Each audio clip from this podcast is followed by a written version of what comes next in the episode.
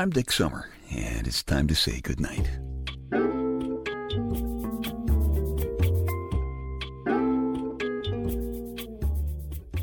This is a quiet place to rest your head, a safe place to hide a hurting heart, a gentle place to fall. We just call this place goodnight. Waitresses deserve respect. Two of our daughters worked as waitresses. It's a tough job. And I hate it when people are rude to a waitress who's probably been on her feet for like eight hours trying to be a nice person, trying to get your orders right, trying to do a good job. You know, lots of times a waitress is a single mother and she's worried about her kid trying to make ends meet. So I was trying to make a waitress smile a little bit. Sometimes they understand, we have a little fun. Sometimes I guess I overdo it. I get to be kind of a pain in the tail. When that happens, I usually get a kick under the table from my lady Wonder Wench. It straightens me out, you know. But Wonder Wench herself told me that one of the things she watched very carefully when we first started dating was how I treated waitresses.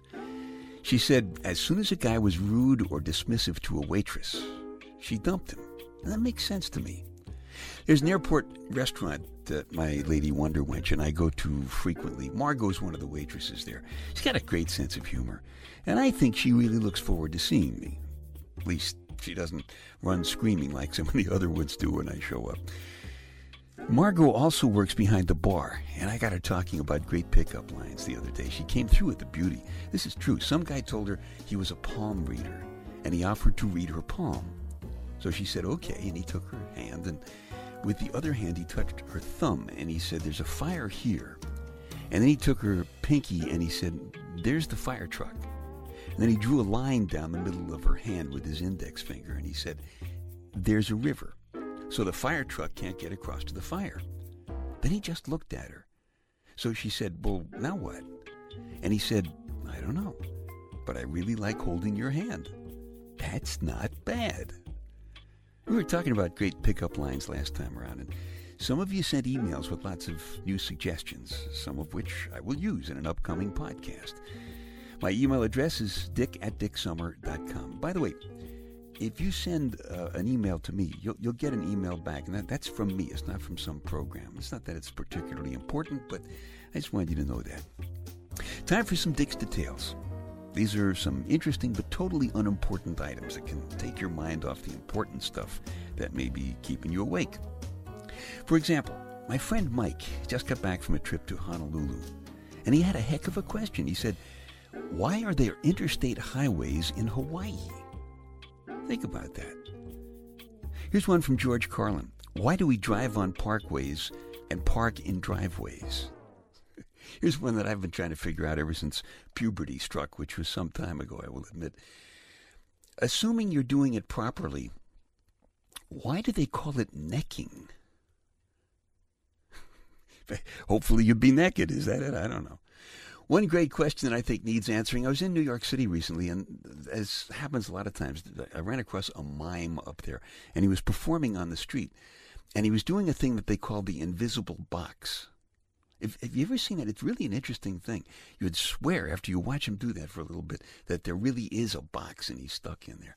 Anyway, a cop was watching, and I couldn't help wonder if the cop arrested the mime, does the cop have to tell the mime that he has a right to remain silent? Or, would the mime kind of blow it and say something? I wonder. And you scientists, you're always talking about the speed of light. How about the speed of dark? Are you sure it's not the same thing? My wife, Wonderwench thinks I've been overdosing on a book by Stephen Hawking about time and space and distance and all that stuff. It really is interesting and totally confusing, just like women. I wrote a little story about time and space and Wonderwench. It's in the Love and Touch personal audio CD and it's called Got a Minute.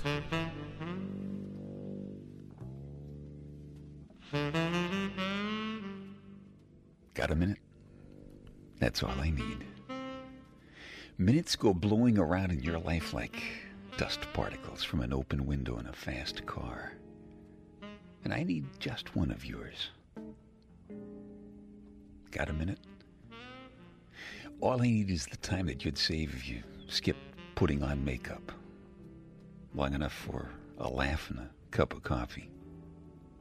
Or if I'm lucky, just long enough to watch dawn come jumping out of the Atlantic like a giant golden fish. I'd gladly swap anybody's forever for just a minute with you. Because you can give me all of yourself for just a minute if you want to. You have a minute to spare. But spreading yourself over all of forever is spreading yourself pretty thin. You never own your forever until you've lived all of your tomorrows. Forever costs you your life. It's a monument to buried dreams, a mountain of guilt and sin. Forever is instant never, as in forever and ever. Amen. I don't need a mountain, just a small little part of you. I'd be happy to watch you lick an ice cream cone slowly and tell me that you're thinking of me. Let me pass the proper eyes and the jokes, past the jangling bracelets and clicking rings, and past manners and modesty, all the way inside you. Give me just a minute to light the small hot candles at your nerve tips, and another to warm in the light spreading on your face. A minute is time enough to strip truths and nerves naked with breath and fingers. Inhale the body sounds and I love yous that we make as they make your head spin. Let me into the pictures that swim unfocused in your eyes. Fill your skin with your smiling, flesh-splitting, slow slide around me. Forget forever. Just give me this minute and we'll have hours to care and to share while my love dissolves inside you. Forget forever. It's the most famous of the famous last words, the most bitter one that I've ever had to eat. Songs teach that without forever, you're just being used. But there's something much worse. It's much worse to find something important that goes to waste because you're not being used at all. If you hold your breath until you're near fancy French perfume or roses, you'll miss the scent of pizza and fish and the dark, furry musk of making love. So breathe deep the quick, passing scents of our lives. Our whole life makes them the sun and the rain and hot macadam and cool dawn grass and stew and sweat and wine and candle wax and vanilla and whipped egg white, baking bread, fresh brewed coffee. Come with me.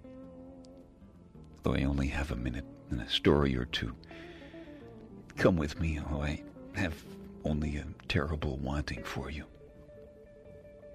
I can't give you forever. But if you'll take what I have, I have little enough that I really can give you all that I am. Even if you've only got a minute.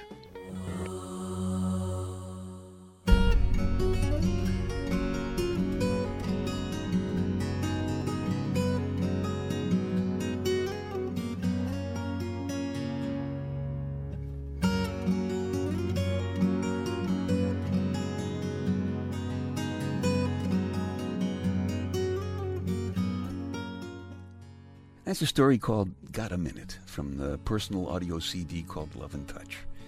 If you like it, you can just keep this podcast. Or you can go to dicksummer.com and click on the Love and Touch icon and check out the whole album. Or you can just click on the CD Baby icon and download just that one story, whatever works for you.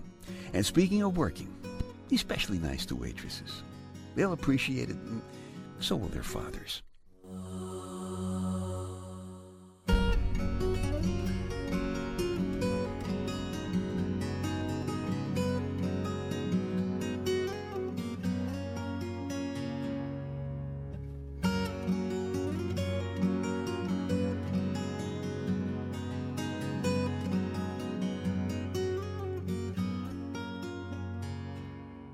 Okay. Time to tuck you in now. I'm Dick Summer, and I hope you'll come back soon for a gentle place to fall. Quiet place to rest your head. Safe place to hide a hurting heart. Nice and easy now. Couple of deep breaths. Come on. There you go. Just one more. That's better. All the way to sleep.